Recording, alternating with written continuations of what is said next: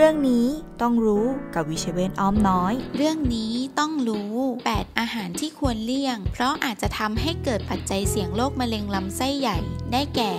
1. อาหารสุกๆ ดิบๆ ไม่ว่าจะเป็นเนื้อหมู เนื้อวัว หรือเนื้อปลาที่ไม่ผ่านการปรุงสุก 2. อาหารที่มีการปนเปื้อนของเชื้อรา อาจจะพบได้มากในถั่วลิสงบดที่ทิ้งไว้นานๆ 3. อาหารหมักดอง เช่น ปลาล้า ปลาส้ม หรือแหนม 4. อาหารที่หมักโดยดินประสิว เช่น อาหารในกลุ่มประเภทไส้กรอก 5. อาหารที่มีสีสันฉูดฉาดอาจมีสารพิษเจือปน ได้แก่สารตะกั่ว 6. อาหารที่มีรสชาติเค็มจัด 7. อาหารที่มีไขมันสูง เช่น อาหารทอด ผัด หรืออาหารที่มีกะทิเป็นส่วนประกอบ 8. อาหารปิ้งย่าง หรืออาหารที่ทอดไหม้จนเกลี่ยม